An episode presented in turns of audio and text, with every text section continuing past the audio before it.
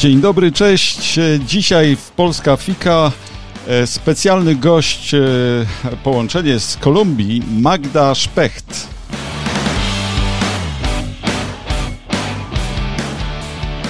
Można wiele powiedzieć o niej. E, można powiedzieć, że jest związana z wieloma polskimi miastami, bo reżyserowała spektakle w Lublinie, bodajże w Wałbrzychu, we Wrocławiu i w wielu innych miejscach. Ukończyła krakowską reżyserię e, oraz e, dziennikarstwo e, warszawskie.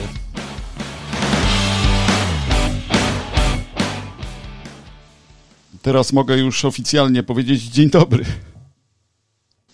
Dzień dobry, pozwolę sobie tylko sprostować. Dziennikarstwo kończyłam we Wrocławiu, a nie w Warszawie. A, we Wrocławiu, bo... tak, oczywiście. Tak, tak, tak, tak. tak, tak. Bo pochodzę z Jeleniej Góry, więc to jest takie moje najbliższe, duże miasto, do którego e, wyjeżdża się na studia, jak się mieszka w Jeleniej Górze. E, wspaniałe miejsce, Jelenia Góra. Obok jest, niedaleko jest Karpacz. E, tak. W Karpaczu świątynia Wang a na cmentarzu świątyni Wang leży Tadeusz Różewicz. To jest bardzo, bardzo ciekawe miejsce.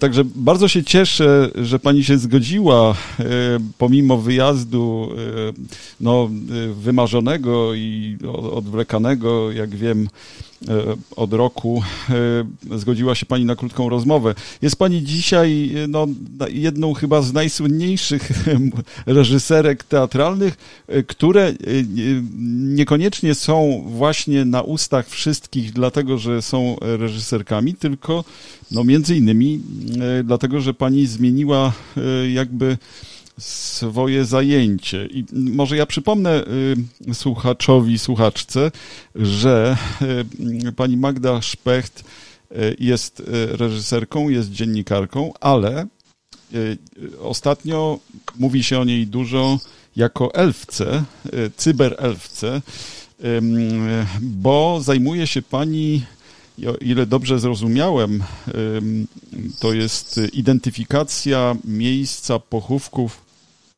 w Ukrainie e, pochówków e, takich dzikich, e, wojennych na podstawie analizy metadanych ze zdjęć. Czy ja dobrze zrozumiałem? Dobrze, jest to jedna z akcji, którą zajmowaliśmy się właściwie grupowo jako cyberaktywiści, internetowi aktywiści, e, którzy postanowili włączyć się w pomoc Ukrainie w trakcie wojny i wojny informacyjnej na odległość. Tak. E, także to nie tylko e, ja sama i nie jest to tylko moja inicjatywa, tylko jest to raczej taki, powiedziałabym, E, rój pszczół działający w sieci, bo jedna pszczoła niewiele może, ale już jak jest duża grupa, to e, można coś zdziałać. E, także ja postanowiłam na ten czas tej okropnej i okrutnej wojny porzucić trochę swoją pracę artystyczną, czy może też odłożyć na boczny tor tymczasowo tak. i zająć się czymś, co mm, no myślę, że jakby praca dziennikarska też wcześniej i studia pozwalają mi e, szybko uczyć się nowych rzeczy i szybko znajdować informacje, więc w jakiś sposób już e, dzięki temu mojemu pierwotnemu wykształceniu e, mam kompetencje, żeby tutaj y, działać w sieci. No właśnie, no właśnie chciał, chciałem o to zapytać. Y, wie pani, bo mnie bardzo y, od dawna interesuje kwestia kształcenia, dróg edukacyjnych. Wiadomo, że na przykład Unia Europejska chce jak najbardziej to zindywidualizować, to znaczy, żeby na przykład ktoś mógł kończyć licencjat, no na przykład z weterynarii, natomiast potem kontynuować na przykład humanistykę, a potem na przykład informatykę informatykę i tak dalej. Natomiast pani droga jest niezwykle ciekawa, bo pani zaczęła od reżyserii, czyli droga artystyczna, potem... Odwrotnie. Odwrotnie, najpierw dziennikarstwo. Odwrotnie. Odwrotnie, tak, zaczęłam od dziennikarstwa. Najpierw dziennikarstwo, czyli na, tak. najpierw e, coś, e, co można by nazwać takim zaangażowaniem e, społecznym w analizie informacji, E, potem e, w analizie i tak. budowie narracji w jakimś sensie, potem e, narracja taka mm, no, artystyczna na scenie, bo to były instalacje i spektakle, prawda? Między innymi mhm. Hamlet, tak, tak, między tak. innymi spektakl na temat tak. komunikacji z, z delfinem. I, i to, jest, to, to jest pani droga. Czy, czy pani uważa, że taka droga Y, to jest jakaś, jakoś naturalnie się w pani ułożyła, czy to jest przypadek? Y, jak, jak, jak pani uważa, y, taka kombinacja różnych jakby specjalności, czy ona jest dzisiaj no można powiedzieć naturalna. Wie pani, ja dla, dlatego pytam, że być może słuchają nas student, studentka na przykład Uniwersytetu Łódzkiego. Ja mam między innymi zajęcia na dziennikarstwie, na kulturoznawstwie, E, tam są ludzie zainteresowani filmem, teatrem, ale także właśnie aktywizmem. Może pani być w pewnym sensie jakimś takim wzorcem do naśladowania, bo, no, no bo jest pani z, z młodego pokolenia bo rodziła się pani w, ro, w, roku 90, o ile dobrze pamiętam, tak? tak w 1990. Tak, tak, tak, Przepraszam, że pytam, e, tak. kobiety nie powinno się pytać o wiek, ale, ale to, to ma znaczenie e, w sensie takim generacyjnym, że nie jest pani e, jak, jakby no tym na przykład boomersem, co jest o, oczywiste, prawda? Natomiast sytuacja jest tego typu, że to młode pokolenie jest jakby no mówi się o, o, o młodszym pokoleniu, że jest bardziej zakorzenione w świecie cyfrowym i tak dalej. Co pani na ten temat? To znaczy, czy, czy ta, ta mm, droga jasne, pani. Jasne, tak. jasne. Mhm. mhm. Dla mnie zastosowanie dziennikarstwa y, było też taką możliwością, żeby w wieloaspektowy sposób poznawać świat, żeby dowiadywać się rzeczy o najbliższej rzeczywistości, ale też o tej dalszej, żeby uczyć się, jak właśnie poszukiwać e, dobrze informacje, jak zaspokajać swoją ciekawość, a jednocześnie e, aktywnie interesować się rzeczywistością e, w takim tu i teraz, w tym momencie, który się właśnie wydarza. E, więc w takim jakimś filozoficznym sensie to dziennikarstwo, e, też dziennikarstwo y, wrocławskie pozwalało na to, e, żeby rozwijać swoje różnorodne zainteresowania. Więc to, to jakaś taka mm, stąd wziął się ten wybór. Z drugiej strony jeszcze jak byłam nastolatką, może trochę, y, trochę jeszcze wcześniej, e, tak. wpadły mi w ręce y, książki Kapuścińskiego, o. którego jak zaczęłam czytać, to y, nie mogłam przestać, bo tak bardzo fascynowała mnie taka figura osoby obserwującej na przykład różne przewroty społeczne. Kapuściński jeździł po Afryce, kiedy kolejne kraje tam wydobywały się na niepodległość tak. i opisywał te kolejne y, rewolucje. Opisywał to z takiego punktu widzenia właśnie kogoś, kto jest daleko i, i zna tę historię, znaczy z takiego dystansu swojego y, białego człowieka, to do którego figury też miał pewną refleksję, bo to zawsze też bardzo autotematyczne pisanie, które próbuje nakreślić, kim jest, kim może być dziennikarz, jaka jest jego rola, jaki tak. powinien być w relacji do drugiego człowieka, e, uczący takiego głębokiego szacunku i empatii. E, i, i obserwujący też e, jakby ludzi z bliska, rozmawiający z nimi, e, mający swoje, nie kreujący się też przesadnie na jakiegoś takiego Indiana Jonesa, bohatera czy zdobywca, tylko raczej takiego właśnie empatycznego, ciekawego mm, świata człowieka. I drugą taką figurą, która też była dla mnie absolutnie bardzo, bardzo ważna, była Hanna Kral też taki wzór, taki wzór etyki dziennikarskiej, i, i pisania. No więc właśnie z fascynacji tymi dwoma wielkimi postaciami polskiego dziennikarstwa bardzo chciałam ten kierunek studiować, żeby być właśnie taką dziennikarką, która będzie podróżować po świecie i opisywać dziejącą się na oczach, y, na naszych oczach historię. Y, ale trochę też czasy się zmieniły i tak. to, co jest bardzo smutne, nie ma y, miejsca trochę dla takiej profesji, to znaczy jest, jeżeli ktoś decyduje się napisać książkę, to wtedy może redakcja sfinansuje jakąś jego dłuższą podróż, ale tak. właściwie rozwój internetu trochę sprawił, że odszedł do lamusa tak rozumiany rodzaj dziennikarstwa. E, natomiast co jest ciekawe, e, biały wywiad, którym się zajmuję w internecie, czyli Open Source Intelligence, tak. też jego y, założeniem jest trochę y, wspomaganie y, takiego klasycznie rozumianego dziennikarstwa w czasach postprawdy, bo zajmujemy się na przykład też weryfikacją informacji. I w tym e, środowisku cyfrowym e, trochę staramy się e, pomagać, odróżniać prawdę od kłamstwa i też mm, podawać dalej sprawdzone informacje. Także te to, co robię teraz z tym moim, e, z tą moją nastoletnią fascynacją właśnie obserwowania dziejącej się historii, e, bardzo, bardzo to się ze sobą łączy.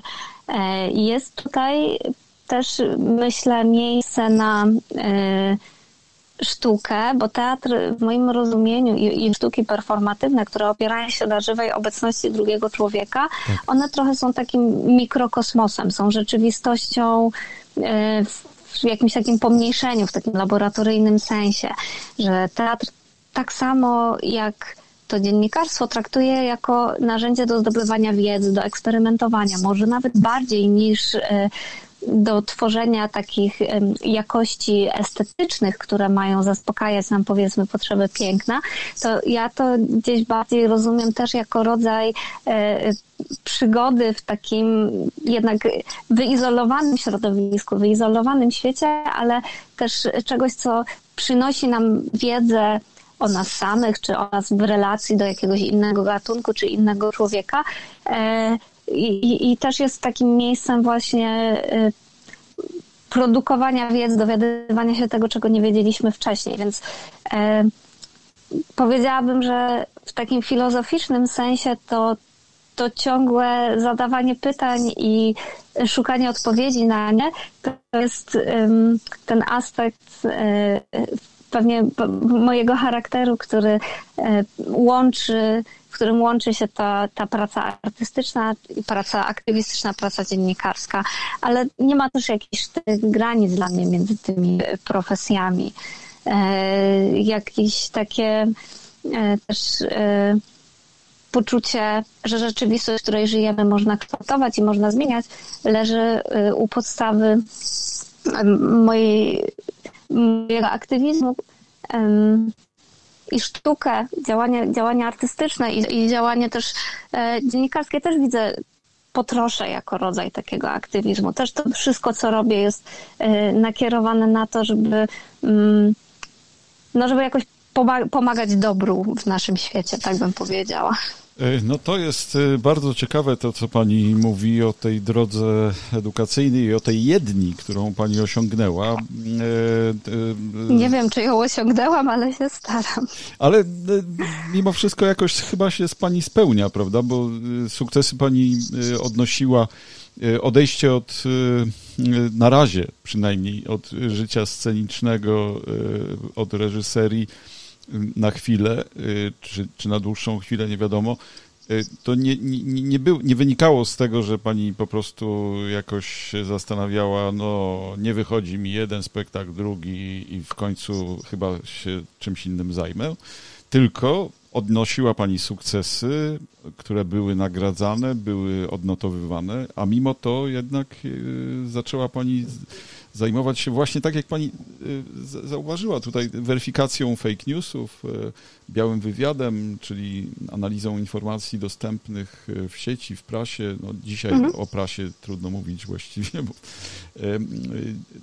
także to jest, to jest bardzo ciekawe. A to, że pani wspomniała Kapuścińskiego i Hannę Kral, no to to jest znakomicie ciekawe. To znaczy, no, bo wiadomo, że oboje właściwie, no tak e, z jednej strony są w dziennikarstwie, ale z drugiej strony są w literaturze, prawda? To znaczy jest to właśnie tak. takie dziennikarstwo z jednej strony zaangażowane. Kapuściński był niezwykle zaangażowany w, no, w pewnym sensie jednak w walce z totalitaryzmem. Ja pamiętam, że cesarz Kapuścińskiego, to tak. zresztą miałem z nim też e, pod, o, o nim podcast właśnie, jak młode pokolenie widzi imperium e, w kontekście e, tego, e, co się wydarzyło ostatnio w Ukrainie, w wojnie w Ukrainie, w kontekście wojny w Ukrainie i, i jakby sprawa, sprawa Kapuścińskiego, który jest czytany jako ten, który walczy z totalitaryzmem, no to, to, to, to, to było oczywiste w latach 80., myśmy tak czytali Kapuścińskiego. Hanna Kral z kolei, no to jest, to jest świadectwo Holokaustu i czytanie świadków, no, ale też narracja jednak e, artystyczna i tak dalej, i tak dalej. Ale może zmienię trochę temat teraz, bo e, e, o drodze edukacyjnej już się dowiedziałem i zazdroszczę tej jedni, którą jednak pani osiągnęła w tej, tej drodze. Ale chciałem zapytać właśnie w kontekście weryfikacji fake newsów, bo w tym kontekście te elf, cyberelfki, cyberelfy jako grupa ujawniły się e, w mniej więcej w tym samym czasie, co Anonymous, e, którzy na przykład zagrozili Putinowi wprost, że będą atakować. Za chwilę wracamy do rozmowy z Magdą Szpecht. Świetnie trafiłeś. Jesteś w podcaście Jarosława Płóciennika. Polska Fika to fika, ten znika. Polska fika.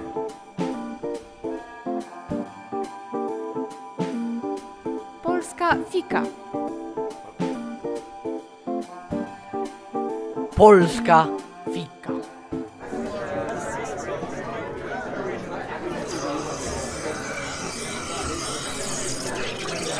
Cieszę się, że słuchasz mojego podcastu.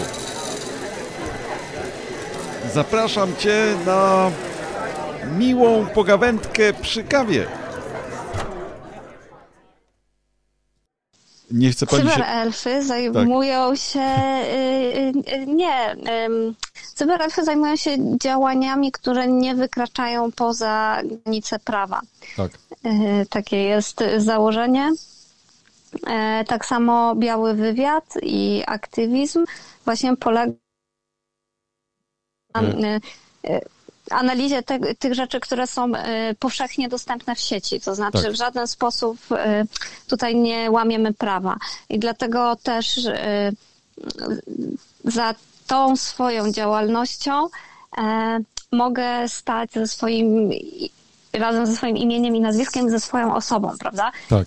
Bo większość aktywistów w sieci też nie E, nie chcę się specjalnie ujawniać. Wiadomo, że kiedy robi się takie rzeczy, które są gdzieś na granicy prawa, e, no trochę internet to jeszcze jest trochę taki dziki zachód.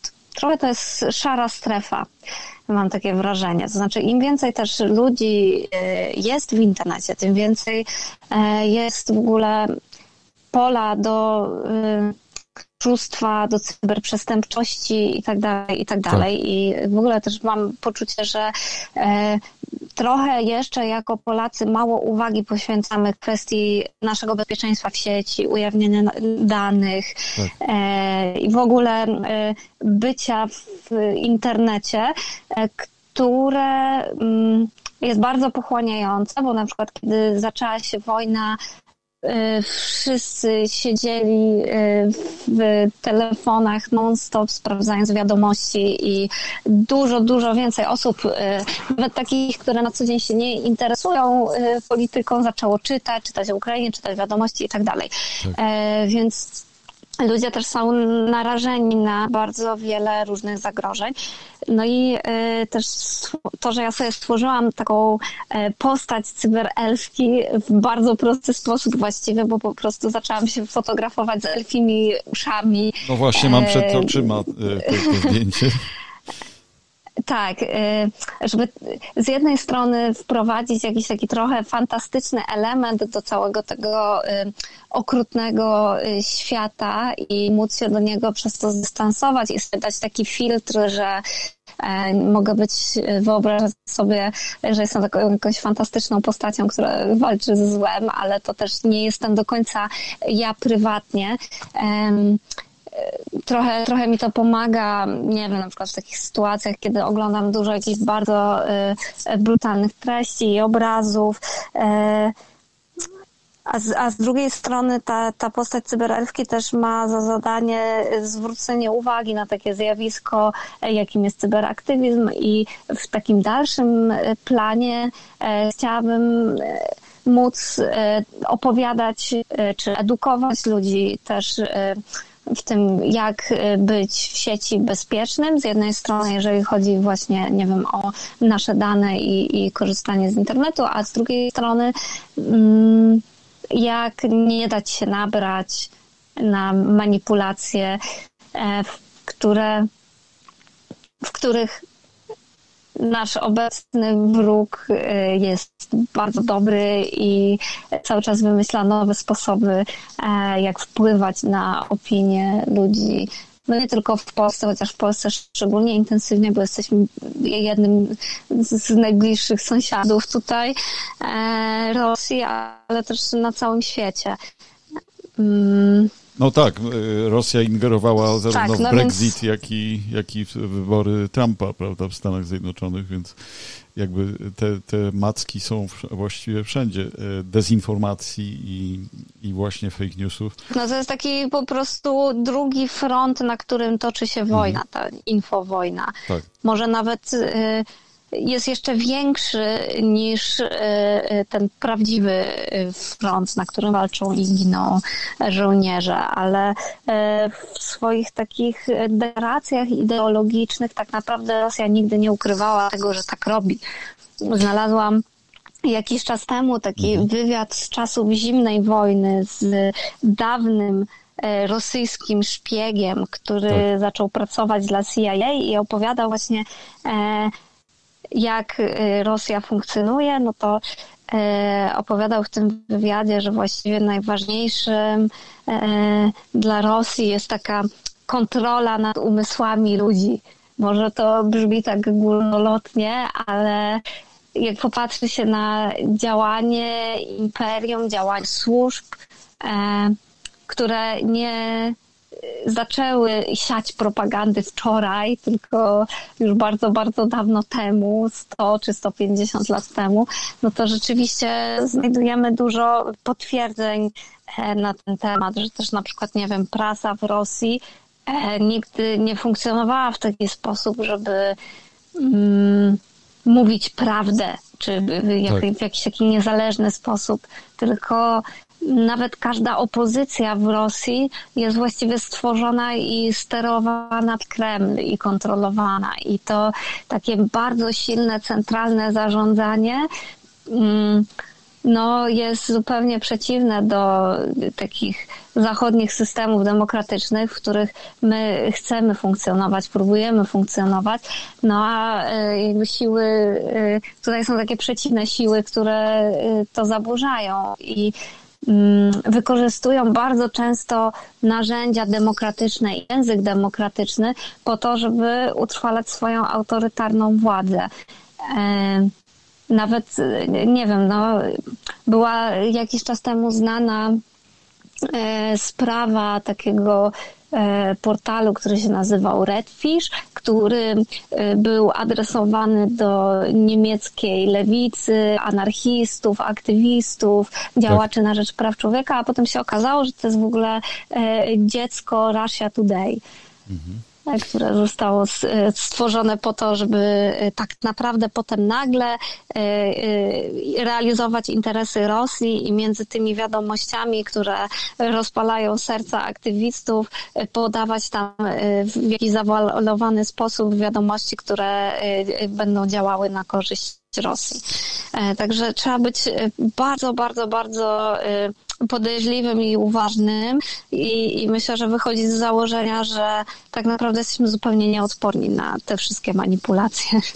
No. można dawać się nabrać na wielu, wielu momentach, nawet jak się myśli, że o sobie, że jest się takim nie że, że, nie, że nie jest łatwo, to jednak y, ka każdy czasem się daje na to nabrać. No właśnie, y, to jest najgorsze, że jesteśmy y, atakowani taką mieszaniną prawdy i fałszu, prawda? To znaczy jakby, gdyby to był fałsz ewidentny czasami, jak to czasami bywa też, no to łatwiej jest człowiekowi tak. krytycznemu. Natomiast jeżeli to jest pomieszanie prawdy i fałszu, z, z, dominacją nawet prawdy czasami, prawda? No to wtedy to jest takie bardzo charakterystyczne dla, dla rosyjskiego właśnie też sposobu mówienia, ale to na marginesie.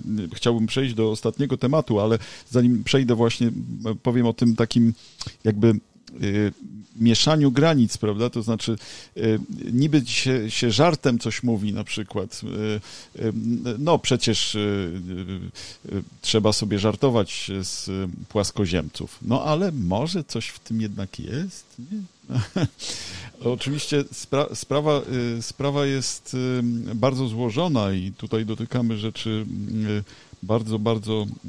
No ale pani, panią interesuje między innymi ta identyfikacja zdjęć, y, y, czytanie metadanych, y, to są rzeczy bardzo techniczne i jestem pełen podziwu. Ale z drugiej strony, właśnie chciałem ostatnią rzecz zapytać, mianowicie ta kwestia nazwy elf i tego wizerunku. Czy pani czytała Tolkiena i czy czy tak, pani... oczywiście. Oczywiście. E, tak się domyśliłem, ale, ale właśnie skąd ta fascynacja takimi tworami jak na przykład delfin, bo e, jeden z pierwszych pani spektakli to jest komunikacja z delfinem i tak. taka właśnie taki opis jakby relacji naukowczyni, która, która komunikuje się z, z delfinem. Trochę mi, i to, mi, mi to przypomina taki film, który ostatnio został nakręcony Y, o y, ośmiornicy y, i o życiu z ośmiornicą. Tak, tak, tak, tak, tak, No właśnie. Niech pani coś powie na Moja temat... nauczycielka tak. ośmiornica chyba nazywała A tak, się tak, tak, tak, no właśnie. No właśnie. Octopus tak, Teacher. Tak, tak, tak. I znakomity film, pokazujący właśnie związek z kompletnie innym tworem. Delfin jest bardzo ludzki. Ja pamiętam delfinek Um na przykład w moim dzieciństwie to był to był taki hit. Y, y, nie pamiętam w jakiej bajce występował Delfin Um, ale mm. chyba niebieski Delfin Um, tak się to nazywało. I, I one zawsze były takie właśnie otoczone nimbem takiej tajemnicy, ale jednocześnie bliskości jednak z, z człowiekiem. Natomiast tutaj e, ta sprawa, no, jednak panią interesuje właśnie taka e, komunikacyjność e, wychylona ku innym bytom, tak, tak. No, tak, taka tak. duchowość, y, może niekoniecznie, nie wiem, chrześcijańska, czy buddyjska, czy jakkolwiek rozumiana, tylko właśnie taka komunikacyjna. Czy, czy ja dobrze panią czytam, czy to jest y, moja spekulacja? Spektakl, który zrobiłam, tak. miał tytuł Dolphin Who Loved Me, czyli delfin, który mnie kochał i on był oparty w ogóle na prawdziwej historii eksperymentu finansowanego przez NASA y, w latach 60. To czasy takich totalnie szalonych naukowców na kwasie, hipisów, tak. którzy LSD, myśleli sobie, że jeżeli nauczą się, tak, Tak, tak, tak. Że jeżeli nauczą się y, porozumiewać y, z delfinami, to w przyszłości będą mogli porozumieć się z alienami, kosmitami, istotami pozaziemskimi. E, no i był taki eksperyment, w którym y, w ogóle zbudowano specjalny dom, w którym kobieta mieszkała z delfinem o imieniu Peter i uczyła go języka angielskiego. Tak. E, bo jak wiemy, delfiny mają mózg taki sam, czy nawet e, czasem większy niż człowiek o podobnej e, budowie i z tej biologicznej analizy e, profesor John Lilly, który prowadził ten eksperyment, wywiódł taki pomysł, że jesteśmy w stanie się komunikować, ponieważ delfiny są też ssakami, też tworzą bardzo rozbudowaną e, strukturę społeczną e, w grupie, komunikują się, mają swój język, komunikują się ultradźwiękami. No i e, była tutaj taka próba przełamania przełamania tej bariery gatunkowej w komunikacji. Natomiast był to taki eksperyment, który wtedy był robiony jakby bez takiej mm, posthumanistycznej autorefleksji, czy bez refleksji nad etyką nauki. E, no i zakończył się w sposób e, tragiczny, bo ten eksperyment został przerwany. Jego relacja z e, tą opiekunką, nauczycielką została zakończona. On został przewieziony do delfinarium, tak. w którym umarł, jak to opisywane było, popełnił samobójstwo. Okazuje się, że u delfinów każdy ich oddech, bo one co 15 minut muszą się wynurzać na powierzchnię, żeby nabrać powietrza, tak. jest świadomy. Nie tak jak u ludzi, że my nie potrzebujemy myśleć o tym, że musimy się, y, musimy nabrać powietrza, tylko e, delfin mógł po prostu zdecydować, że już więcej się nie wynurzy i, i opadł na dno. E, co było taką dla mnie y, bardzo tragiczną historią pokazującą okrucieństwo nauki. E, i, I takich eksperymentów w ogóle było jeszcze więcej, bo jeszcze później był, e, znaczy mniej więcej w tym samym czasie, też pod koniec lat 60., e, eksperyment, e, o, o, którym powstał film dokumentalny, nazywa się NIM i to był eksperyment z szympansem Nimem, którego profesor lingwistyki oddał na wychowanie rodzinie. Tak. I tam był taki pomysł, czy można wychować szympansa jak człowieka. No i oczywiście y, y, ten szalony pomysł też y, pełen był jakiejś brutalności, bo polegał na tym, że ten szympans już potem do końca życia nie chciał funkcjonować z innymi zwierzętami, tylko chciał funkcjonować z ludźmi, a nie mógł funkcjonować z ludźmi, bo e, jak dorastają e, szympansy, robią się e, bardzo silne i agresywne i nie jest to w żaden sposób do, do opanowania, no więc musiał żyć w samotności, potem ten szympans. No i tak właśnie z takiego chyba też z takiej posthumanistycznej refleksji w, w mojej w moim odbiorze rzeczywistości bierze się to zainteresowanie relacją ze światem nieludzkim, ze światem natury, ze światem zwierząt, że wcale mi się nie wydaje, żebyśmy jako człowiek byli jakimś e, wyższym i lepszym gatunkiem, chociaż religia chrześcijańska e, to jest ta ideologia, która daje nam prawo, żeby tak myśleć bo mhm. cały czas operujemy w takim paradygmacie, że w Biblii jest napisane czyńcie sobie ziemię poddaną e, i, i rozmnażajcie się i stąd wiele y, takiej destrukcyjnej działalności, tak. Y, dokładnie, destrukcyjnej działalności człowieka na planecie, która prowadzi nas y, w bezpośredni sposób do kryzysu klimatycznego, który jest takim największym zagrożeniem, z którym jako ludzkość musimy się zderzyć. Więc przyglądanie się tej relacji i jej korzeniom jest jednym z moich zainteresowań i, i próbą odpowiedzi na pytanie, mm, dlaczego ciągle jako człowiek mamy czuć się lepsi wobec wszystkich innych stworzeń, z którymi dzielimy nasz świat. Mhm.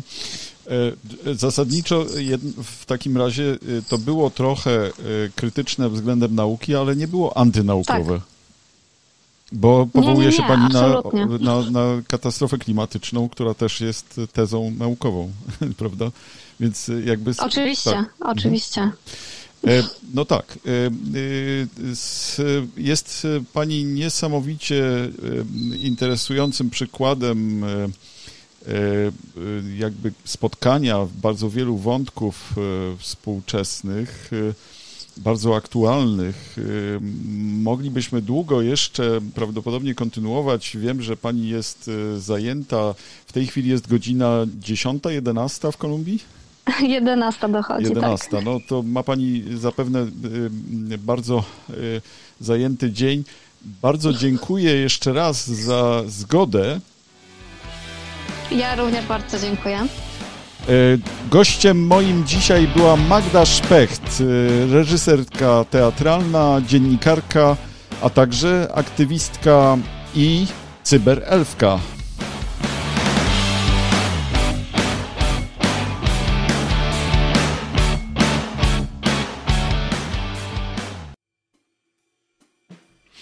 Świetnie trafiłeś. Jesteś w podcaście Jarosława Płóciennika. Polska fika. Kto fika, ten znika. Polska fika.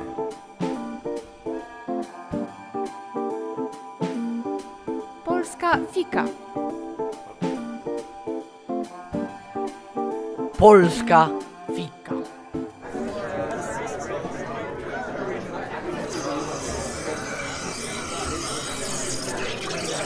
Cieszę się, że słuchasz mojego podcastu. Zapraszam Cię na miłą pogawędkę przy kawie.